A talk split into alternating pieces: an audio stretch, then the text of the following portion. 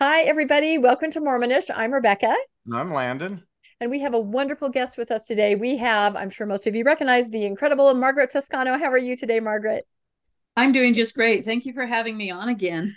Oh, we are very excited to have this conversation with you. This is going to be amazing. Landon, why don't you just uh, briefly read her bio in case there are uh, anybody out there in the known world who doesn't know who Margaret is? okay, absolutely. Uh, Margaret uh, Toscano has been speaking, writing, and publishing about Mormon feminism since 1984. She is now working on a book about the Mormon Heavenly Mother. She is an associate professor of classics and comparative studies at the University of Utah where she teaches classes about mythology, classical civilization, religious studies, hell, immortality, and all levels of the ancient Greek and Latin languages. She is the co editor of the book Hell and Its Afterlife Historical and Contemporary Perspectives. She also works on the reception of classical culture and popular media and is currently working on an article about Hades and Persephone. So, wow. Very... Yeah, so I'm very much a comparative scholar. I do all kinds of topics, but mostly dealing with, yeah, religion, myth, gender. So, very interested in anything like that. By the way, whenever I teach my hell class, students just love it. They love signing up for hell, right?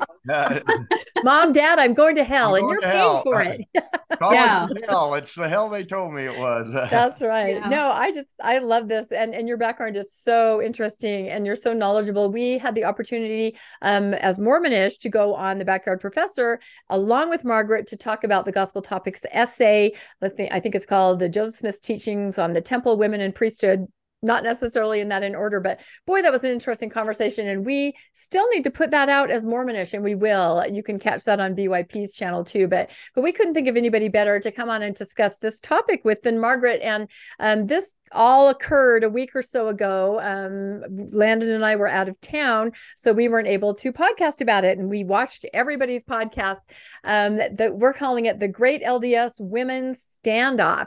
And I'm sure most of you are familiar with this scenario that was brought to light. The first I saw of it, and I think most of us, was um, Peggy Fletcher Stack in the Salt Lake Tribune put a big article out that said, you know, did you know that women, LDS women in the Bay Area for a decade or so have been sitting on the stand, you know, as leadership, like you'd see your bishop and your counselors there, you know, didn't seem very obtrusive. They're just on the stand. And then suddenly an area rep comes in and says, that's not going to stand. We're not going to do that anymore. And as I hear it um, from contacts there, instead instead of you know reading a letter or giving a letter of instruction they pretty much just said tell the women that they can't sit on the stand anymore. And when bishop said well is there a letter? Is there something formal i can read?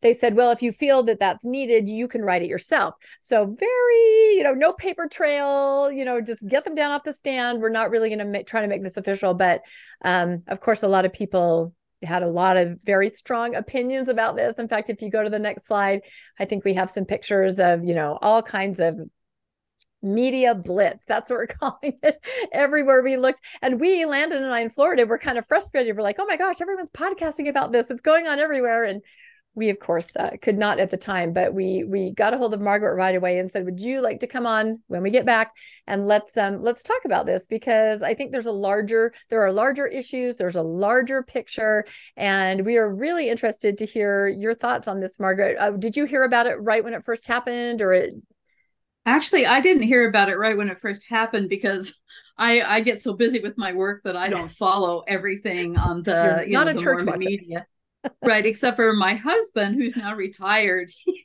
he's the one who will tell me oh yeah did you hear this was happening?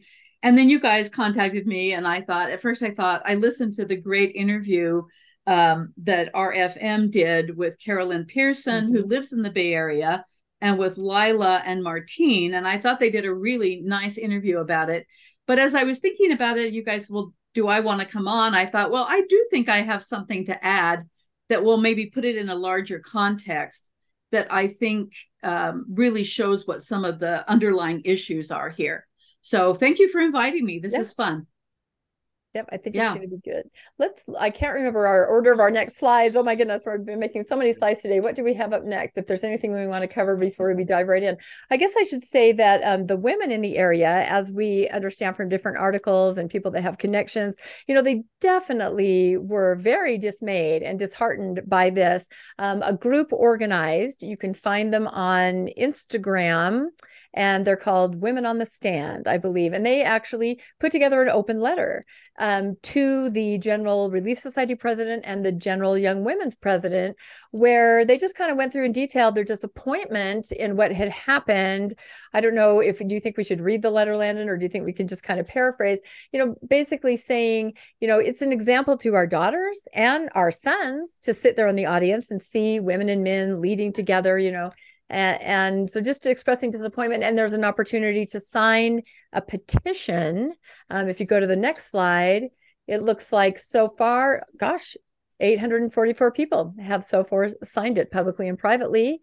And um, they're encouraging everybody to read the open letter and then to sign. So again you can go to women on the stand if you'd like to find out more about what they're doing but definitely a situation where they felt like they had to take action right Yeah, absolutely. And I don't know if this is limited to just women that can sign it or if men can sign as well. Um, uh, but it uh, it definitely. Oh, I think men should sign it. I Yes. think it's really important for men to sign as well.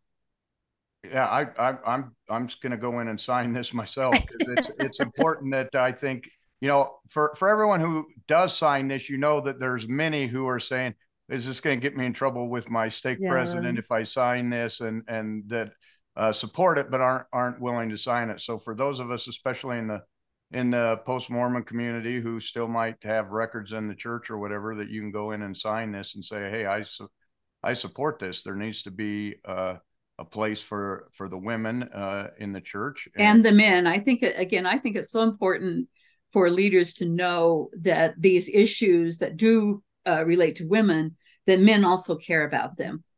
And that men, you know, just because you're a male priesthood holder doesn't mean you agree with what the church is doing.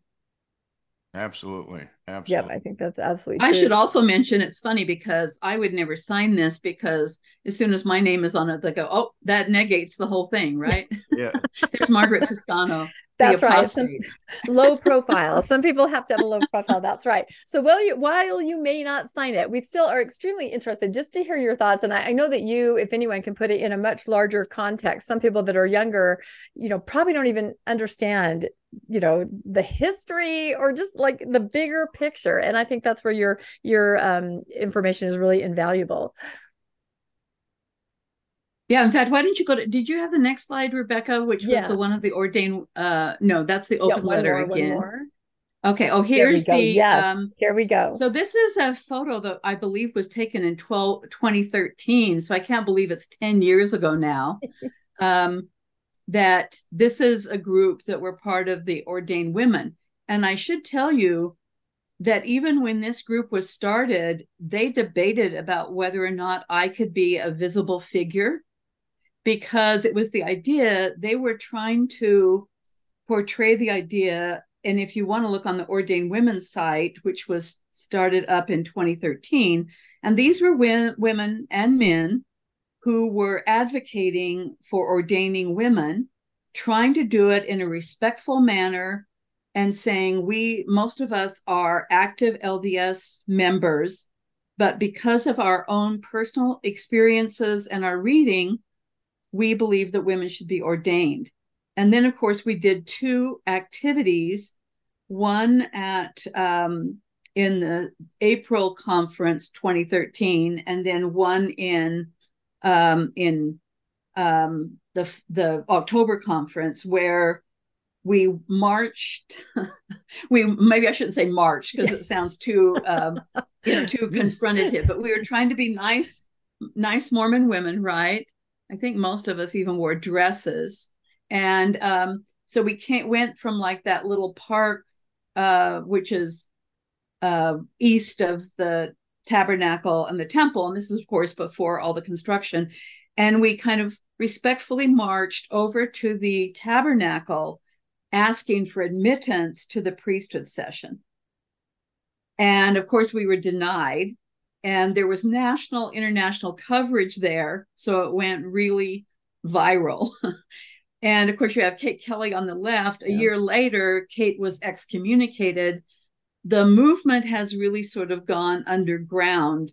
It lost a lot of, um, you know, momentum after Kate's excommunication. Um, and I think one of the sad things, and I've seen this again in the history of Mormon feminism, that you'll have a real active feminist activism and kind of outspokenness. And then you'll have certain people that are excommunicated. Way back in the 70s, it was Sonia Johnson yes. with the ERA movement and the church's opposition to that. In the 90s, it was me and other women, high profile women in the September 6th and so forth, that were ex feminists that were outspoken. That was one of the target groups for the September 6th purge. And then in 2013, if you think about it, the 70s, okay, then it, Sonia Johnson is ex, and you kind of have Mormon feminism going underground. Then in the late 80s, when in fact I, along with some others, started a group called um, the uh, we were uh, suddenly my mind will go blank, but it was the um, I'll think of it in a second. But anyway, we started a a, a group. We had Counterpoint Conference, and we had um, other things where we were advocating for women to have more voice and to talk about gender issues. And then you had the September 6th purge, my excommunication, other ex- people excommunicated and then it kind of goes underground again and then in the early 2000s culminating in the ordained women in 2013 mormon feminism kind of reemerges. It was the mormon women's forum. That was the um. name i was trying to think of. I'm old. Give me a minute. It will come oh i get it. me, right? Mormon the mormon women's forum was started in 1988 and the whole idea was that there'd been a lot of feminist groups before that, but they were mostly private retreat groups. Mm. You know, you did have like the Exponent 2, but there was not like a public forum for discussing issues. So we started in 1988. Um, um, Kelly Frame and um, and also uh, Karen Christ and I w- the three of us kind of were the initial ones that started it and have a public forum for discussing and then eventually um, that sort of faded along with you know excommunications and so forth and then again the ordained women movement starts 2013 kate is excommunicated in 2014 and i really think that in the last 10 years mormon feminism has gone underground again. Yeah. Things are still happening online but it's not the sort of really visual activism that we had. So it's really interesting that if you look at this group of us in that picture, I was the only, I was excommunicated already by that time, of course. So they debated should we let Margaret participate because maybe it'll seem too radical then if she's right. there. And, but I did. And then basically now I don't think any of those women are in the church still. I don't know. I haven't talked to Hannah or some of the others, but I mean, that's kind of the, the movement that we see um, so I think it's interesting though with this. I, I love the idea of the women were asked to stand down, and now we have another standoff, right? so we can play on on those on those terms. But um, Margaret, do you yeah? so I think it's. Do you think the go movement ahead. Went, do you think the movement went underground because the church gave some leeway? I mean, in one sense, they they uh, stopped having priesthood session totally. Yeah. Well, no, they put it they put it online for a while. Yeah. Yeah, and then they've they've uh, put the you know the young women now uh, they've lowered the the missionary age and called young women mm-hmm. on missions, and then you've got uh, you know these women that were allowed to be on the stand. Was there was there some headway being made, or do you think it was the excommunications just scared everybody off? So I want to, to me, the question you've asked, Landon, is kind of a central question that I see as pertinent to both the sort of waves of Mormon feminism as well as this current issue. Um, so, one of the patterns that we see, and maybe I'll state my kind of strong opinion first of all. I think that the central issue in all of this is the fact that women do, are not ordained to priesthood. Hmm. And this has always been controversial among Mormon feminists, okay? But my kind of central thesis is that because women are not part of the priesthood structure, no matter what little changes you make to try to appear that things, yeah. to make it appear that things are more equal, the bottom line is that women are second class citizens. They are not equal. So, and, and there's been so much discussion o- about this over the years that priesthood the priesthood structure and of course remember back when we had our other discussion about my article uh, which was a response and a critique to the church essay about joseph smith and mm-hmm. priesthood and women that in that article i bring up the fact that there have been since in 2019 they've made in that sort of period of 2019 Notice that that's five years after the Kate Kelly excommunication. But in 2019, or is, you know, somewhere around that, I'm not sure it's exact on the dates, they made several changes. They did quite a bit of changes in the temple to kind of create more of equal mm-hmm. language. Mm-hmm. They allowed women to be, and actually children too, like you talked about handing out the towels at the baptismal font. they let women and chil- women and children be witnesses and they also said we're going to include women more. There was a lot of complaints about young women having to confess sins to male priesthood leaders. So they'll say we're going to have more input of women leaders in regard to young women. And also they have said, well, we're going to include women on some of in some of the priesthood council meetings. So you have those kind of four areas where in that period they seem to be saying we want more equality. But my critique is that I'm glad to see all of those changes. But bottom line, as long as you have a male hierarchical priesthood structure that is in charge of the church, women are second class citizens. There is really not an equality. And I think that's a really important point to keep in mind here. They give the language of equality, but the structure argues against that. And so you could say, well, I mean, I want I think for an outsider, they might think, you know, what's the big deal whether women yeah. are on the stand or not, right? But it's indicative of this larger question. And just a couple more things, and then I want to hear your responses. It's really interesting. The first paper I ever gave on Mormon feminism was in 1984.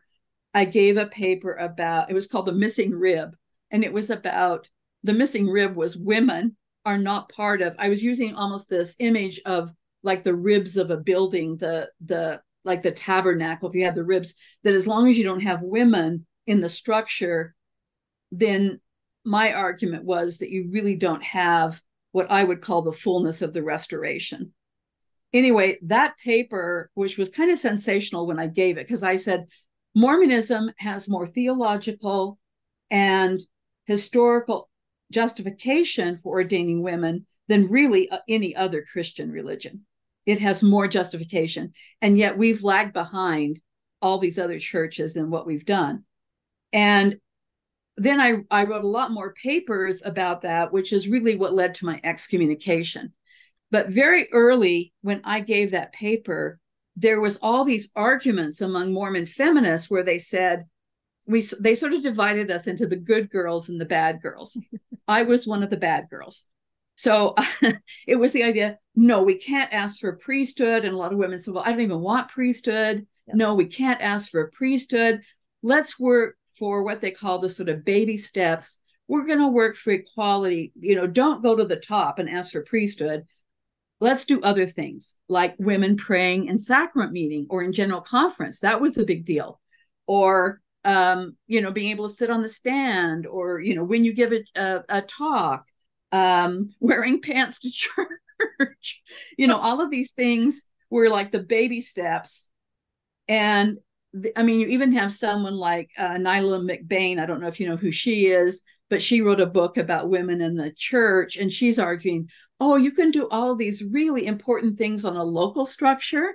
So, this example of the standoff stand down and stand off is an example of that. Well, look, women can do these things. Their voices are heard on a on a local level. So she's saying where people should work is on the local level. Don't ask for the big structural changes. Mm. Well, of course, ordained women was asking for a big structural change. It was put down, you know, even stronger. But I see, you know, then interestingly, the church in 2019 starts trying to make these concessions to women. And it seems like a lot of people are arguing look, the church is getting better. There is more equality for women now. But then we have this recent thing which shows yeah. no and i would say the reason they don't want women standing sitting on the stand is it appears that they have church authority yes. which connects it to priesthood. Yep and it's symbolically they're not going to accept that so anyway I, have sort of given my long interpretation but i hope that that can lead to us talking about this but really again i see the bottom line is as long as women are not ordained to priesthood mm-hmm.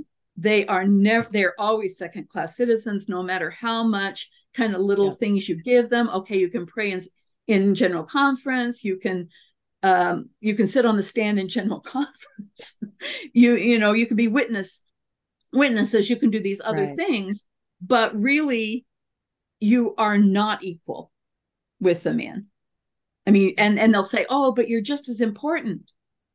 Well, structurally, you're not.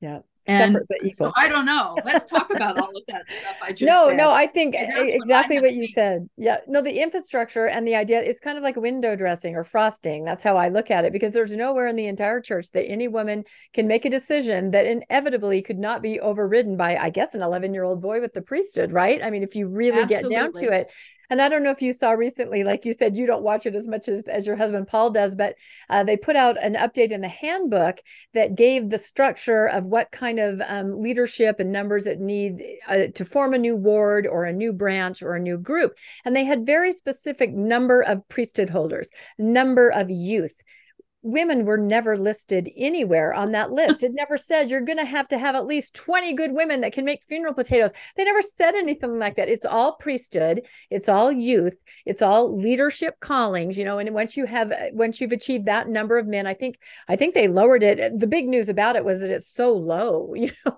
like you can really have these wards with only I think 20 male leadership roles that can function everywhere. I but was going to say, yeah, how many yeah. men how many good men do we have to have yeah. to have a, a ward right or yeah that's that's basically what this is. And again you get kind of distracted by all these other things. Oh look at women in leadership on missions. They're able to do this or they can do that. But then these things happen.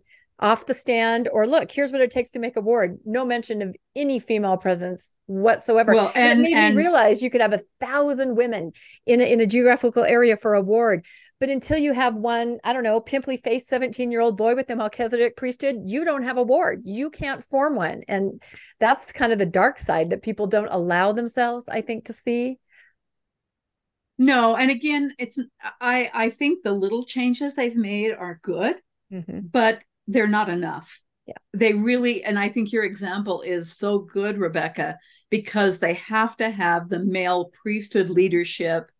You could have a thousand women, but if we can't find 20 good men, right, or even 20 mediocre men, right, we can't we can't really form the structure of a ward.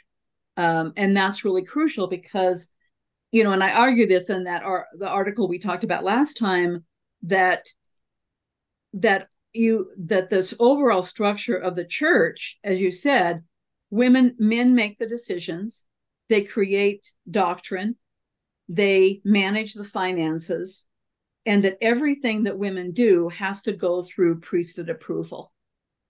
You know even though again they've sort of loosened up and it's not as bad as when i was young but it's still very much you know the structure of the priesthood. And if you even if you look at the you know the visuals for general conference yeah maybe now the women are a little bit more visible but if you count the numbers uh, of the references of the men as opposed to the women it and the men are on the it's a pyramid structure right you have the president prophet and the first and the counselors and the council of the 12 and the 70s and all of the SML leadership. I mean, it is a pyramid hierarchical and the men are at the top. They're the ones. I mean, even the fact that we do not have an example of a female prophet who is seen as having the spiritual authority and power. I mean, that's important. And I've argued this even with like the Heavenly Mother, too, that in a way, she's in the same position that you can say, oh, Heavenly Father, we have Heavenly Parents. Notice mm-hmm. that you talk about Heavenly Parents more than Heavenly Father and Heavenly Mother. We don't name her, right? Oh, and she's too sacred to talk about. But the same thing, she is kind of on the sideline. It's sort of like the Godhead is looked as like the first presidency Father, Son, and Holy Ghost, mm-hmm. a very mm-hmm. male Holy Ghost. They're the ones that preside. Yeah, she's kind of there. but it, it's the same kind of structure, right? It, and so you mm-hmm. see it modeled in the heavens as well as on yeah. earth if you're talking Mormon theology. Yeah. It, so, Landon, we should give you a chance to say something. I, I, was just going to say it was interesting to, to hear you say that because in in general conference we hear all of the men are always deferring to President Nelson, and we quote from President Nelson. The women all defer to President Nelson and quote to President Nelson. Mm-hmm. When does anyone defer to a woman in the church and yeah, say, "Here's a woman who's doing, you know, who does wonderful He's, things, or sets a good example for us to look to"? There's that never happens. We never point to a good woman. We only point to President Nelson or whoever the the prophet. Oh, oh, the very fact of how often it's point we point to President Nelson is very disturbing because again you have this very hierarchical the structure. You know the ultimate authority is this man. Alpha male we're pointing to the alpha yeah the alpha male. That's exactly what it is. And i think it's really interesting. It's been a long time since i went to a church meeting right? But i remember way back the last time i went to relief society the manual had the lessons all had a, a male general authority as yeah. sort of the center of the lesson and his picture in the manual yeah. sort of like you know we women we can't like talk about our own things or define our own you know what we're concerned with. We have to have a talk by a male general authority that's going to be the outline for us for what we're going to talk about I was so disturbed by that. And I don't know if they still do that, Rebecca, if you have more of a connection. No, I have a story. Tell us your story. no, this this reminds me of that exactly one of the very last times I ever went to Relief Society. Um, and I I must have been there by accident. I swear I must have been visiting a relative or something. It couldn't have been, you know, it was not my own accidental but, visit. Seriously, I think it was, you know, you had to go like one of your relatives said, Well, you're coming in, aren't you, Rebecca? And you're like, okay. But it was they had us all in a big circle, which was different from what I was used to. And there was a man, someone on the high council sitting there, and the Relief Society president said, Elder Brother so and so is here because we're going to have a conversation today about, you know, women in the church and women's issues. And he is going to help us guide this. I know I'm not making this up, guide this discussion. It was absolutely ridiculous. And he looked just as uncomfortable as everyone else. And he's like, Well, sisters, let you know, what do you find to be an issue today? I just thought, oh my God, seriously, optically, you just can't even make this stuff up. It's just crazy. And I think I think about how you can't make it. you can't make it up. And I think about recently, you see these mothers, younger mothers than when we were young mothers, who are really looking for female role models in the church for their daughters. It's extremely important. Um, if we would have read that letter back there, that was part of it. I want my daughter and my son to see women, you know, so that my sons grow up understanding, you know, women are incredible. And so I see the church trying to, again, I hate to use the word lip service, but try to recreate the few female main characters that there, that there are into these roles. But they rarely, if ever, give them any kind of power. For example, Emma, right? First of all, Emma was vilified for decades. When I was young, you don't mention Emma. No one knows exactly what happened to her. She's just out there somewhere. Now, Emma is part of the world's greatest love story. That's who Emma is. You know, that's who your daughter can emulate. She's part of this amazing love story, and she's so supportive. Well, a monogamous marriage, right? She's yes, with a monogamous love story. And the main thing about her is that she's so supportive of her priesthood holder, right? So, so they try to show show these women, but they're always in this role of, you know, wonderful yeah, they, support. Yeah, they've tried to rehabilitate her. Why don't you yeah. go back to that first slide where we can see the, you know, if you had an all women thing, right? Is that the next one going back to the very beginning again? Um, yeah, the Great LDS yeah. Women Standoff, and maybe we can look at that again, and then you know not use the PowerPoint because I like of like to see your faces more. But I think that this is an. I, Rebecca, did you use AI to kind of yeah, it was my this? husband actually that he is it's become his new hobby and he makes our thumbnails and I said, "Hey, I need some kind of AI." And it took us a while to be able to get it to understand what a stand is. There were some weird ones. but but yeah, and then he said, "Well, let's make it fun. Let's make it Disney. Let's lighten the impact." I'm like, "Yeah, okay." But I think it makes it more impactful because it is. They're all kind of like Disney princesses sitting there, aren't they? And then ordered off the stand. So Well, and it's interesting that you could even argue that in the old days, the Relief Society had more, you know, I'm not talking 19th century, I'm even talking when I was young in the 1970s. If you think about Belle Spafford, I mean, on one oh, level, she's kind of conservative, but she was a strong lady. And the Relief Society had more power. After correlation, mm-hmm. their money was taken away, their magazine was taken away. You know, they had they had sort of an independent power. Well, certain people could argue, oh well we didn't want a separate kind of women's thing and a men's organization. We're going to combine them which interestingly after ordained women they've now done with general conference but there's a way in which it also takes away from women's power. So it's sort of uh, it, it's telling and disturbing that we kind of then take away the relief society power incorporate them more into the general body of the church, but they become even more subordinated on one level, which is disturbing.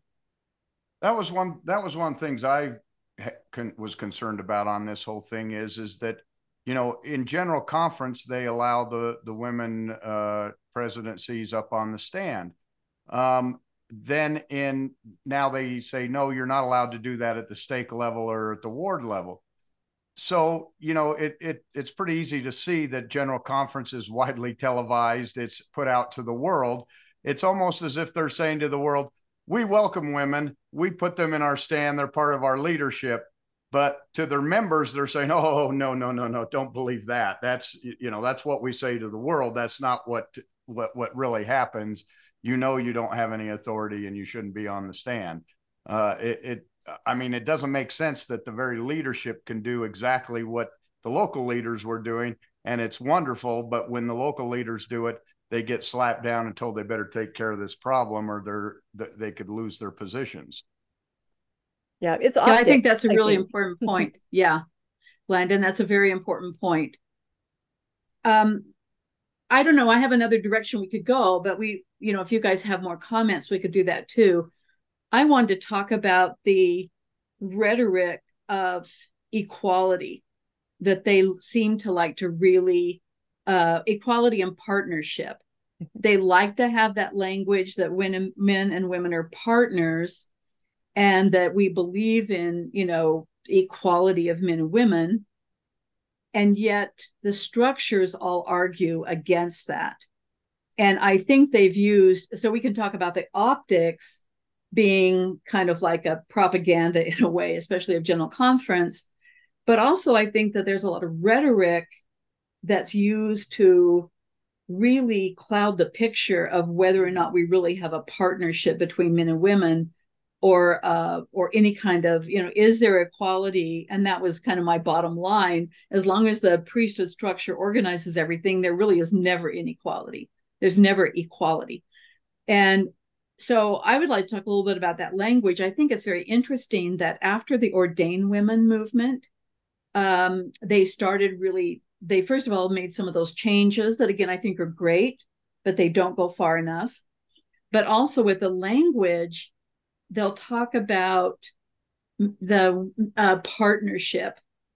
And I think it's interesting if we look at Dallin Oaks way back in 2005 um, and I think he was responding to certain people like me who are who argue that Joseph Smith gave women priesthood keys, and he gave all these talks about no, women have never had priesthood keys, yeah. right? And yep. also he started this rhetoric, which then is um, kind of revived after ordained women and up to sort of this, you know, new changes about the temple and so forth, where they will talk about equal partnerships but Dallin Oaks made it very clear the equal partnership. He'll say, well, in the home, men and women have equal partnership, but in the church, yeah, we have, you know, that the male priesthood kind of runs things. And he softened it a little bit, but it's like that. And then later, even President Nelson said stuff about, well, women have, and then they started this whole rhetoric of women have the authority and spirit of priesthood, but they don't have keys or offices. And again, I'm sort of saying, I'm, and of course, you only have the authority as long as you have a specific church calling. As soon as mm-hmm. your calling is over, you don't have authority anymore. But it seems like they keep using this language to try to cover over the inequality.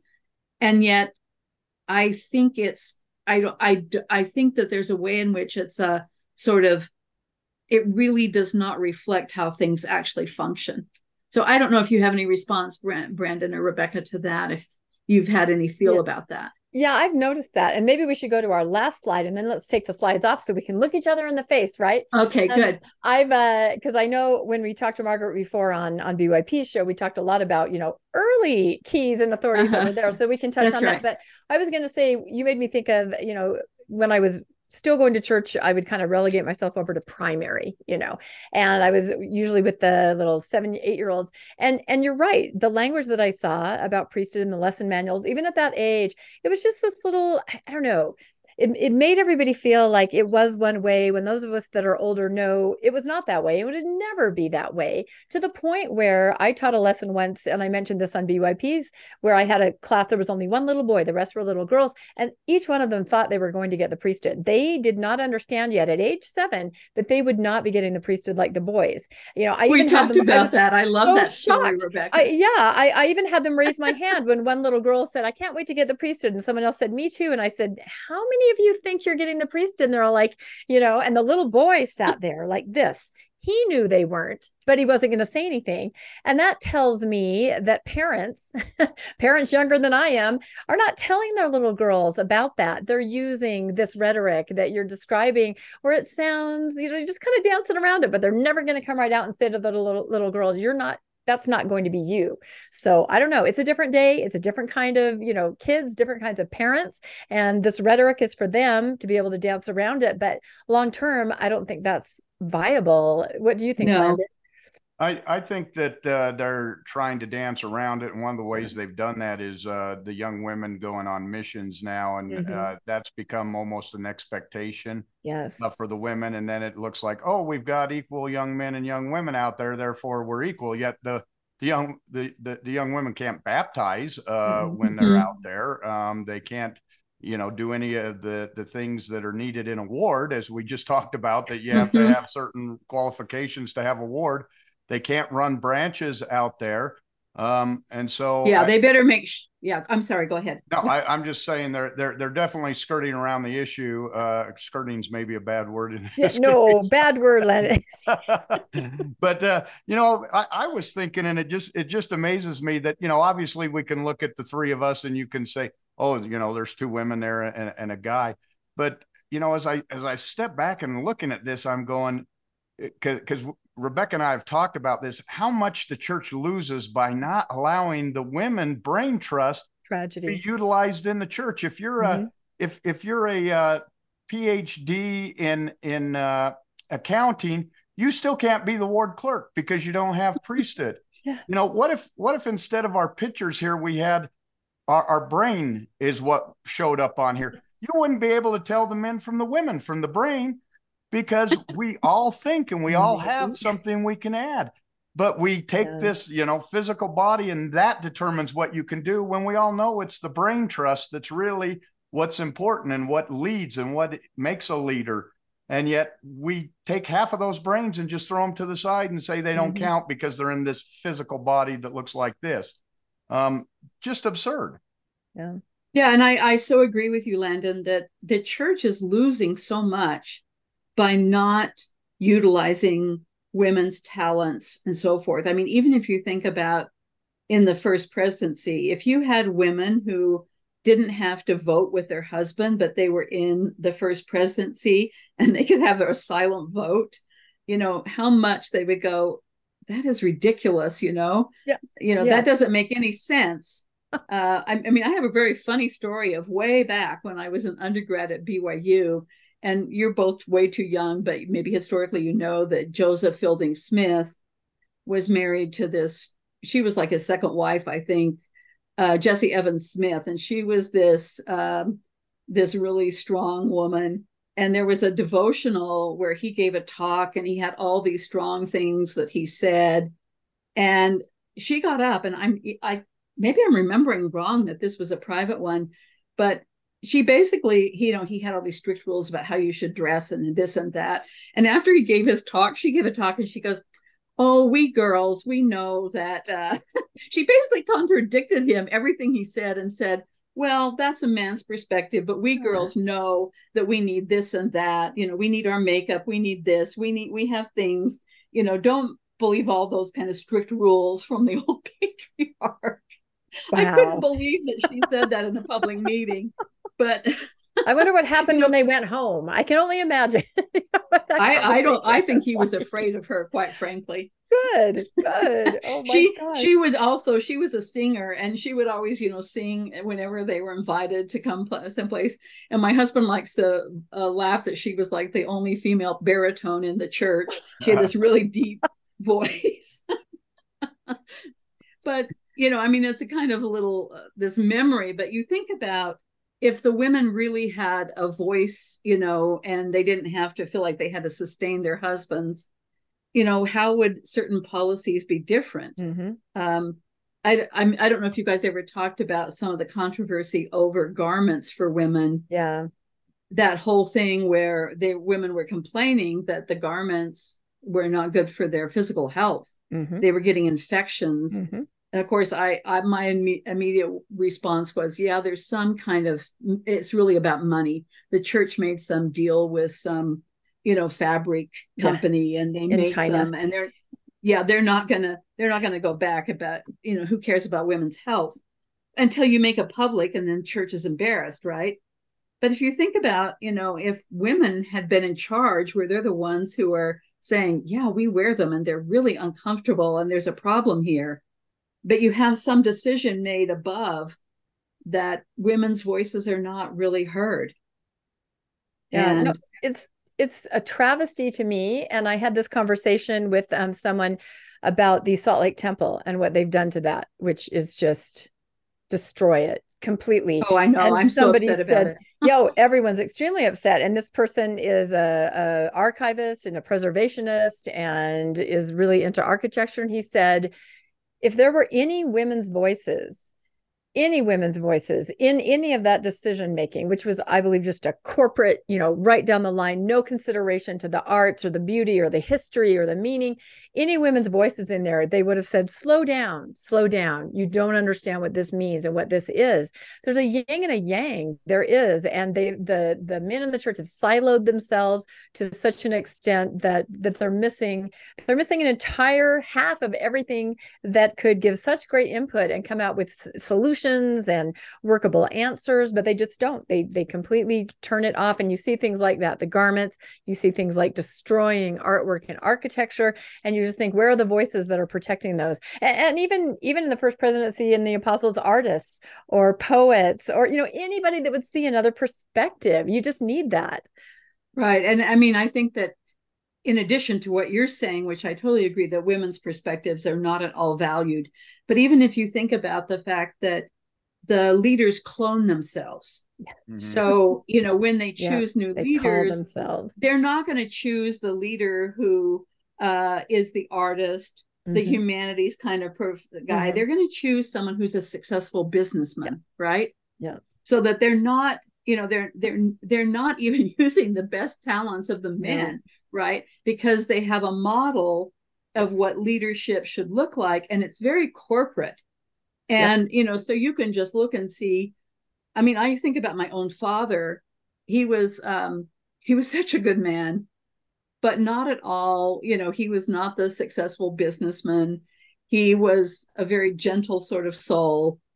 He never had a priesthood leadership position. Yeah. But he was the most faithful person. He was always there you know, putting up the chairs, taking down the chairs, you know, doing the service, but he would not be called because mm-hmm. he was not this, you know, alpha successful yeah. businessman.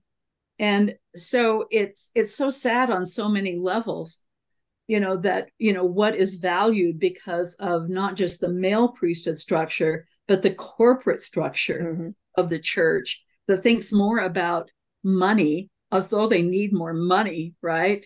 Oh um, my gosh. Yeah, it's like, can't we preserve the art? Can't we yeah. preserve the history? Of course, I think they want to whitewash and destroy the history. We don't yes, want to there's an ulterior motive. right. But it's really sad, you know, that we have this overall. And I mean, it's so it, it's it's so I'm going to use the word sad again, but it's so sad that they've made this big issue out of something that shouldn't be a big issue mm-hmm. of women sitting on the stand. You know, yep. who was threatened by that? There must have been somebody who said, "Oh, that looks too much like women have priesthood authority. They have authority, right? We can't yeah. we can't have the women be this visible sign of authority." So we better That's remove it. them off the stand. I mean, if you think about, I'm thinking of my youth growing up too. I mean, it used to be that yeah, you'd have the bishopric sitting up there, but you'd also have everybody who was going to give a talk, mm-hmm. and you'd have the the chorister, the organist. I mean, yeah, there was the sort of priesthood male right there at the front, but yeah, it, it it's like why can't they? Why can't they even let women have a little bit of authority? Why do they have to take even a little bit that they've given away, uh, given in the past? Now they're going to take it away. So, and, and that's the I, issue. And it's going to end up being bigger than they think. I think already they're really surprised at how going back to the corporate land and remember this we'll laugh. In florida we connected with some missionaries that were down there. They went out to dinner with us actually and we asked them so tell us about your mission president. And they said he's a hedge fund manager from salt lake. He's worth 3.1 billion dollars. And he you know and they were just thrilled over him. That was his credential. And these boys were just in awe. And you know the business is just corporate like that. But we also attended a Bickertonite service. If you're familiar with the Bickertonites yeah. that kind of come down through Sidney Rigdon, and right. it was interesting to us because they you know, we thought, well, this is an interesting example because, you know, it's early church. It kind of has roots back there. So they did have a very large male presence on the stand. They let women come up and dress the sacrament table.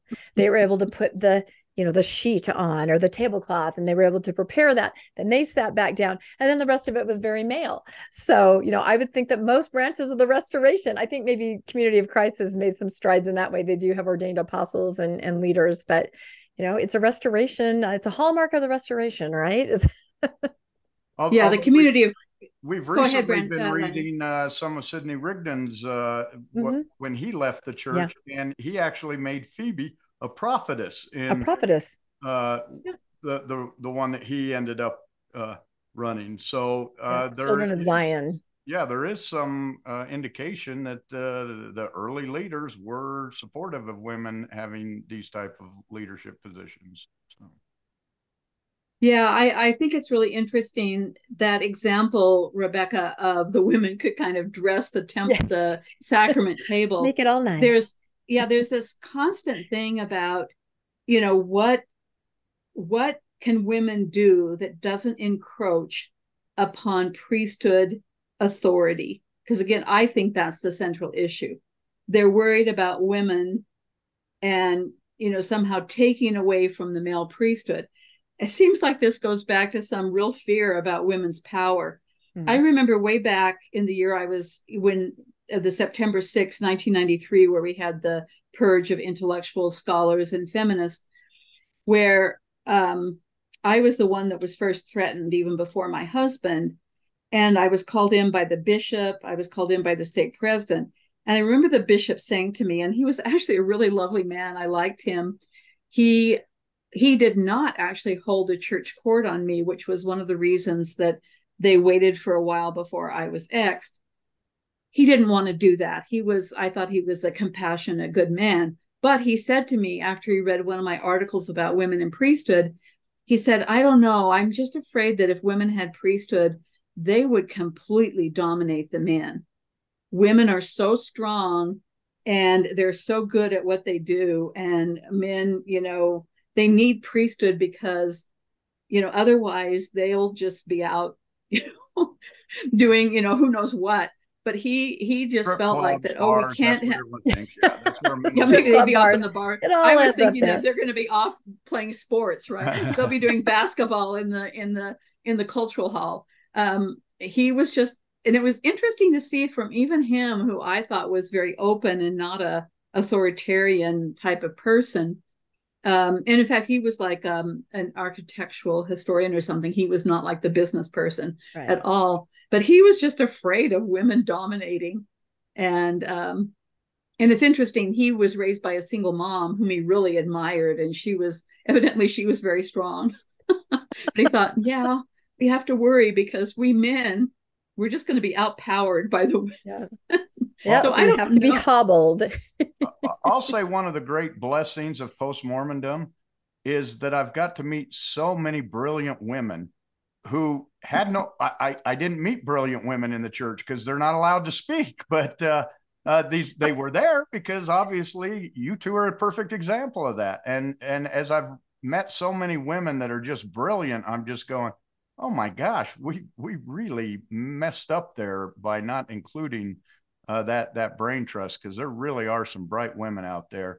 Uh, and and when you compare the compassion that most women have and throw that on with the brilliance, you just go, wow, that's that's next level uh, in, in teaching people on what you want a Christ-like attitude, you know. Mhm. So Well, and I, I just think we have so much to share with each other. The idea that we're going to separate everybody, we have the male priesthood, and then women kind of do their things. It really it it creates a dysfunction on every single level. Mhm. I wanted to go back to what you were saying, Rebecca, about you know the letter that these women sent to leaders. Um, that I think really the sad thing too is that girls do not have the they do not see role models, right? They do not see women in positions of authority. They don't see women, you know, scholars, teachers. They don't see this in the church. And, you know, the younger women are not putting up with this. There are more and more young women who just leave. I mean, it's like. There's nothing for me here. You know, in the workplace, I am valued for my skills and my intelligence.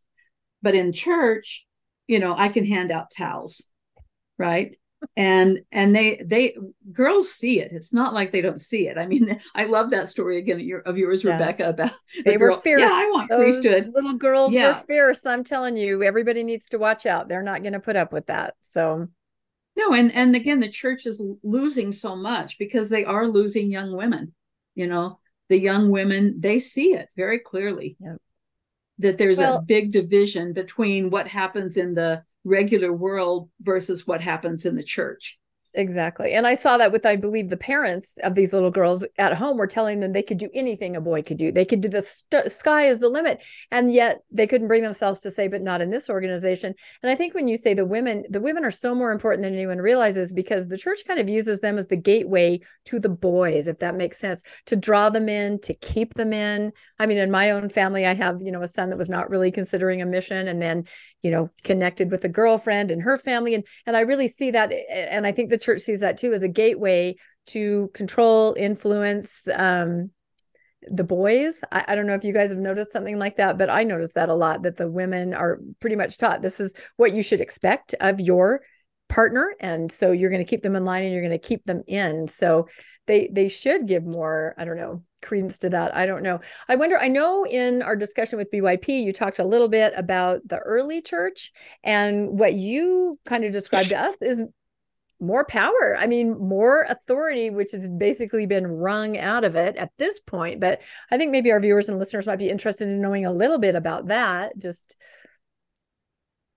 Right. And um, so to me, there are, again, we discussed this before in my article that was a critique of the church essay.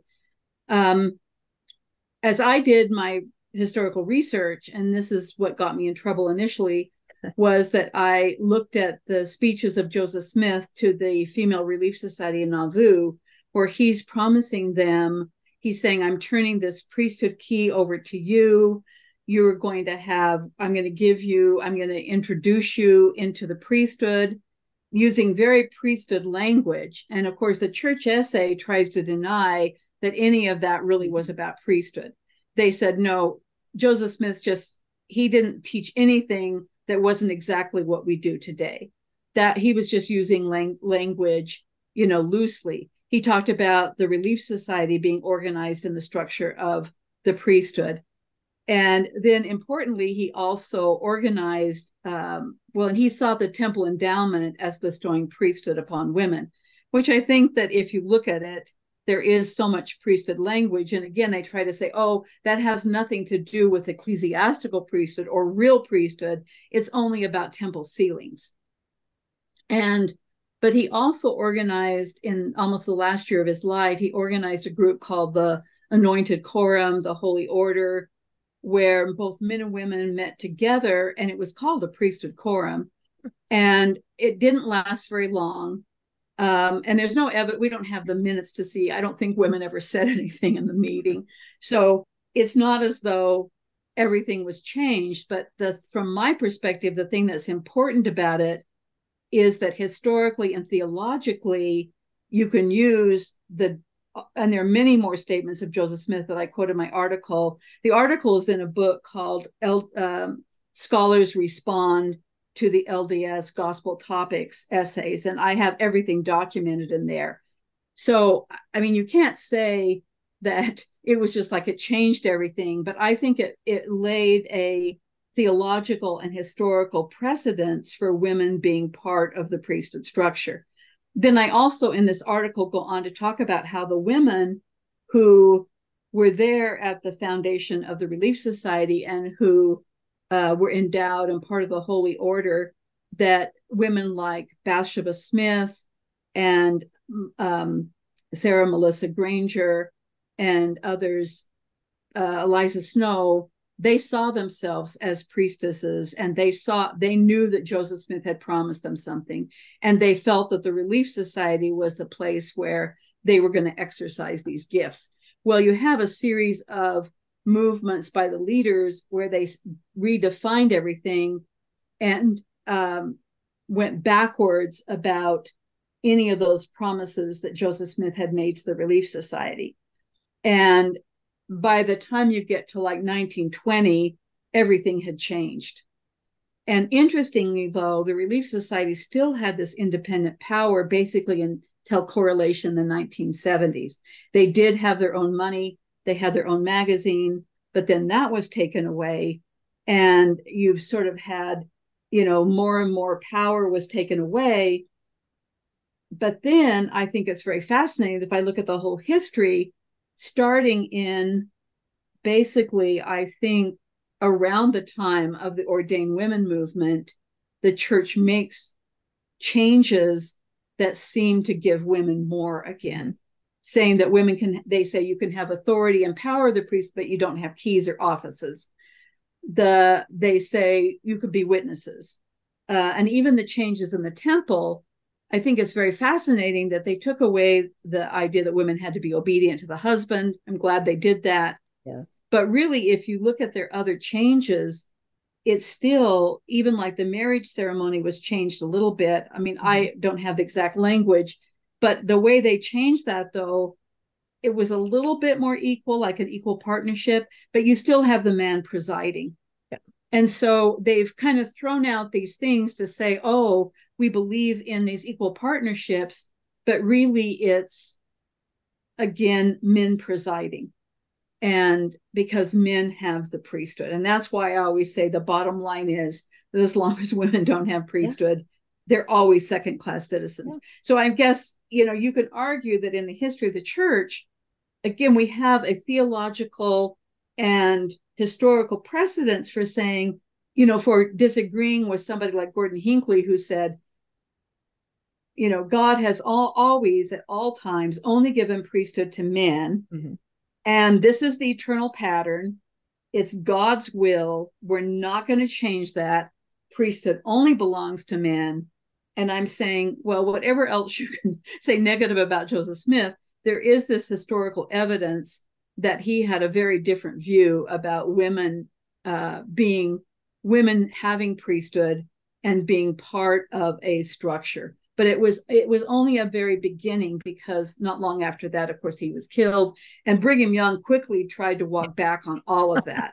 Of course. And you know there was i would say there was kind of a fight between and i talk about this in my article a fight between those women who you know bathsheba smith said joseph smith gave us everything. He gave us all this you know he made us priestesses. He gave us all of this stuff. The relief society is supposed to be this priesthood organization for women. And then the men make them back down on everything and by 1920 it has changed. But um, i think it's still the issue. And i'm you know i've always got i that was the thing that got me in trouble. I mean boyd packer was the one who um, told my stake president to hold a court on me my husband too. This was in 93 um, i sometimes joke that maybe nobody else really understood what I said in Strangers in Paradox, but I think Boyd Packer understood it perfectly well.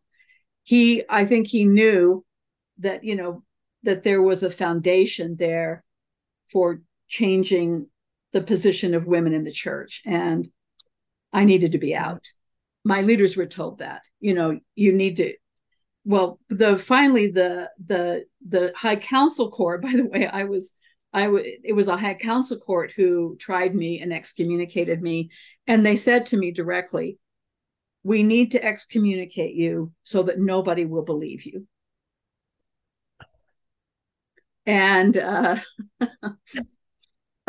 so, in fact, it's interesting that I was excommunicated on November thirtieth, two thousand. So, twenty three years ago, just barely celebrated that. but but so I mean, I'm not claiming that.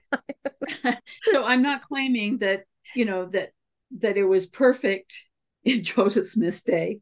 No, I'm not saying that. I'm just saying that he made there's so many statements which I document in my article, and so many things that were done that set a theological and historical precedence for a different structure of the church, and that immediately every the the male leaders after his death wanted to you know deny all of that, and they've on and on. You know, so the latest is this gospel topics essay where they say, well, yeah, if you look at the the lectures of Joseph Smith to the Relief Society, it sounds like he's promising them priesthood, but really it's not really. That's he's just using language lightly and you know, yeah. he believed exactly what we, we believe now so I don't know if that helps Rebecca, but that's no, that's the... that's that's wonderful. I love that overview, and and you're exactly right. There's a path there if somebody wanted to explore that. There is a path doctrinally um, to make this happen. But Boyd K. Packer, he's showing well, showing all of us. You don't you don't go yeah. down that path, and you slap down everybody that even brings that path up. So, and I think I see I see women, you know, having obviously been a woman in the church, I I see them having to just I don't know learn to do workarounds and kind of cajole and trick. You know, like oh we've got this budget for primary. Okay, I'll go into the bishop. I, he's he's in a bad mood after sacrament meeting, but later I'll go in and I'll see if we can get this through. I think that plays into the primary voice. I think it plays into the whole keep sweet where you're just you know that you're a second class citizen and you know that to even get anything done you have to play this role. And it's just so it's just so sad. And i think have you heard of um have you heard of faith matters restore? It's kind of a how would you describe it landon? It's, it's sort of a group a growing group of kind of progressive mormons who have a lot of really awesome ideas about equality and things like that. They meet, they have um, groups and symposiums and things like that. And then, of course, they're still part of their normal wards and, and branches, uh, but they have these ideas of equality and there's a chance and someday it's going to change. I mean, is that kind of part of the cycle that you've seen? You have these things happen and then maybe they make a push and then they're kind of pushed back down. Is it cyclical? Will it just keep going? I, I mean, that's kind of what I've seen from what you're describing. Right. No, I, Rebecca, excuse me, I've heard a little bit about that mm-hmm. group. And I think it's exactly the pattern I've talked about. Mm-hmm. That when you look at younger people, you know, and I, I really think that part of the problem is the leadership is these old men who don't want changes. Yeah. And, you know, if you had actually younger men, even let's say younger, 50 and younger. Define young. Yeah. 65. Well, I mean, yeah. 50 or younger, I think that they would be more open to changes. And for me, that's the hope that if we can just get some of these mm-hmm. old guys to die. Um, I should we can pray for that. but I don't know. The problem mm-hmm. is that even the younger leaders again they clone themselves. So yes. they pick new leaders that they you aren't chosen as a mission president unless you're a successful business person. Mm-hmm. Uh, you're not chosen to be one of the new you know leaders unless you're going to follow the pattern that they want you to follow. But I think I actually have hope that eventually there'll be some changes. That you have enough younger people, progressive Mormons. There are more of them than you think. Mm-hmm. I mean, again, I I've seen the cycles over and over again, and I think there are younger people who do want to see changes. They don't like the church being the way it is. They don't like the misogyny. I mean, the the upper leaders are misogynistic. They don't like the misogyny. They don't like the racism. They don't like the homophobia. They don't like all these policies against LGBTQ people. You're seeing this happening at BYU, obviously. Yeah. The church has come down hard on we want BYU to be orthodox, but you have professors who do not agree with this and they have to be silent now. But I think things will change. I am hopeful because I just think that there are a lot of younger people, people that I talk to, who do not agree with this. And they, I mean, even if you think about believers, this doesn't go along with their view of a compassionate, good God. Mm-hmm. They can't, you know, it's hard to believe that God, you know, that God goes along with this. Like I, it's funny. I p- published an article clear back in 2004 that was called "Are Boys More Important Than Girls?"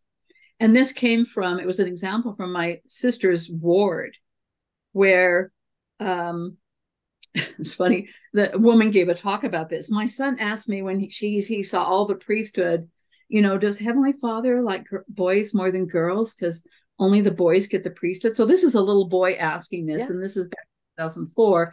And the mother was trying to say, well, no, honey, you know, God really does love us all. And she did this at a testimony meeting as though her answer to the son was faith promoting rather than seeing it as kind of appalling, right? A little boy can see that, yeah, yeah, boys must be more important than girls because the boys hold the priesthood, they do the sacrament, all of this. But I think that that people see it and you know, it's like, you know, does God love, you know, why does God only want a man to be the prophet, right? Don't women have prophetic voices? Don't they have important things to say? So I'm hopeful that things will change. But unfortunately, Rebecca, I think that we'll have more waves of putting things down. Yeah.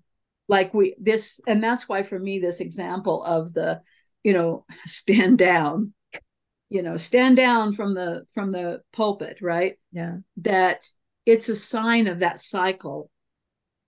But I think eventually people will just get tired of it I mean, if you think about the two big voices that have that I've seen as trying to promote this this false idea of equality is Dallin Oaks and mm-hmm. President Nelson. Yep. You know, they're the two big voices of, you know, oh yeah, things are great. There are a mm-hmm. couple of talks, and another thing I wrote, I quoted one from um, from Nelson where, you know, he's acting as though there's all this equality at the same time that it was in the session where he said, let's have the men all stand up according to their priesthood office. Yeah. And they went like kind of like you do in a in a solemn assembly. It was like, really? You're trying to claim that women have sort of an equal partnership, but you're honoring all the men with priesthood at the same time. So I don't know. We'll we'll see. Uh, but unfortunately, it seems like it's just going to happen really slowly. And yeah. Well, like who's it, Holland that said the church is always 20 years behind, and they are. But eventually the gap is so huge that you have to take notice because you look like a freaky fundamentalist cult. If you don't, you know what I mean? It's yeah, and, and actually difference. Yeah, they don't want that. I mean, I remember yeah. way back with um with Gordon B. Hinckley. I think it was in his interview with Mike Wallace where he made this great st- statement where he goes, "We are not weird." You know, and tell yourself that. tell yourself that enough. Actually, I think he was one of the better presidents, yeah. and you know, he was kind of pragmatic and so forth. But I don't think the church we they don't want to look like weird fundamentalists. They mm-hmm. don't want to be weird, eccentric. They want to be mainstream American, and even mainstream Christian, although I think there's Yeah. a real problem there with trying to they have Yeah. they have given too much into the evangelicals. Yeah. But And yet they're yeah, one, so go ahead, Len- Lennon. they're one of the institutions that will always take a step backwards when everyone else is stepping forward. And this is an, a perfect example of that. When you think they're maybe going the right direction, they take a step backwards and say, "Nope, we're not going where you thought we were going." Uh, and and everyone just goes, "What?" And, and and I think they hurt themselves when they do that. And I think this is a perfect example of that. Yeah. It, it really is. And like I said, in 2019, it seemed like they were moving in a direction. We're going to change language in the temple. M- women can be witnesses. We're kind of moving toward what could be more of an equal partnership. And then suddenly they do this. Yeah. And in a sneaky way, that's the part that's also Yeah. disturbing is that it's sneaky and they they leave themselves room to deny that they really even did that so that maybe they could change later Yep. if they need Wh- Which tells you they know it's stupid. They know that's right. Yep. Yeah they do know it's stupid and um yeah i mean i just think that they're because of the of the soul hierarchy of the church i mean it's like the way in which nelson made this crazy thing about making the word mormon um like it's an evil word Mhm. that makes me so upset on so many levels but because of he's in the position he is even though people know that it's stupid Mhm. or even to try to say we've got to say the Church of Jesus Christ of Latter-day Saints instead of LDS. I mean, nobody's going to say that long name, right? It's stupid, but nobody can contradict him. I mean, it's like Yeah. the the the emperor, you know, the the emperor going naked, right? That's right. There, no one's going to say, President Nelson, you're re- that's a really stupid idea. No, but they have to do it. And now, if now they've. I was going to say now they've set in place that the words of prophets once they pass away are kind of null and void. You don't pay attention, right? They don't age well like classic cars and comic books, which means that as soon as the next prophet is in, he could say, "Well, that was now we'll do this." That just leaves people in the wind, and that's maybe a funnier or a lighter example. But then you have something like the November fifteenth policy, right? People inherently did not, you know, they knew that was horrific. Yet my prophet said I have to do it. You know, oh, it's repealed. Okay, now I, you know, it just leaves people in this giant hot mess, this muddle. You know, nobody's really doing what their conscience is telling them. But I really liked what you kept reminding us of before um, an hour ago, where you talked about the men that are champions here. I think that would be a good thing to to talk about as, as we kind of conclude, because I agree the women are progressing, the women are seeing it, but the men are seeing it too. And these boys agree totally. raised by women and they're going to be a huge part of it too you know a lot of people that i noticed that we talked to on, uh, with the standoff they were men saying i don't agree with this i don't like this how dare you do this so what role do you see men playing in this as we go forward Well, hopefully change Yeah, and I think it's really important for men who are in leadership positions to even if they do it in subtle ways so they don't seem to be, you know, defying the Yeah. leadership, but they in subtle ways reinstate women's power and consult women and raise up women. If men are willing to do that, I think it makes a huge difference. And that and and I agree with you. I just think there's so many men who um who really do not like this kind of authoritarian um and you know they don't agree with the second class citizenship of women and they want changes. So people have to I know you can't be as bold as I have been in the past or even now, but if you can think of more subtle ways of empowering women and trying to create on a local level more of an atmosphere of inclusion, I think it makes a huge difference. And that That's exactly will what they just did here, and they got slapped eh, down. And that's why the men need to stand up at this point. Yeah. and say, Hey, you didn't give me a written policy. There is no written policy. So if you're going to say I get to make the letter, I'm going to write the letter the way I feel because you gave me no direction. I love that, Landon. I agree. Have a, a bishop say, okay, it. it's up to me, or a stake Yeah. president say, it's up to me. I'm going to do. I think it's fine for women to be on the stand because I want there to be role models for all of our young women. I want our young women to know that we value women equally with men and that we don't see men as somehow they're always in charge and they're always right. They don't have to be that bold in saying that, but just to say that we need models for our young women so that they know that we value women in the church. Mm-hmm. You're right, Landon. There is room here. And, and the very fact, and it's so ironic, because they don't want to take responsibility and they won't say that they don't like it, they have given some leeway to local leaders. And I think men should stand up, stand up for the women. And, you know, it's really interesting because I've spoken so much on women being ordained and women having priesthood over the years. I've often had more men that agree with me than women.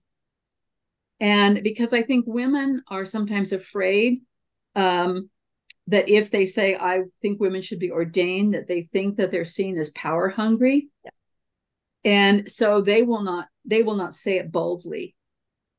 But if a man says it, you know, he he's not seen as being, you know, outrageous or power hungry if he says, "Yeah, I think women should be ordained."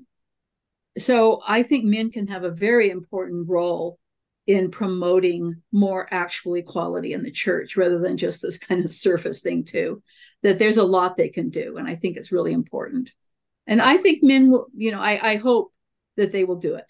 I've seen too many men just shed that responsibility and say, well, that's what my leader told me.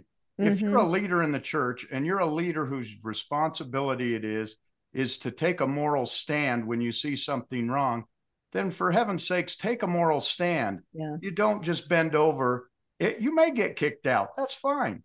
But you took the stand. That's what you're supposed to do when you're a religious moral leader and that's what you've been called to do so do it stand up to mm. it and and that's what I, am not seeing if you're going to make the women stand down it's time for you to stand up so i love that. I totally agree. slogan. That's awesome landon. That's a great slogan. We need it to is. make a meme right? so.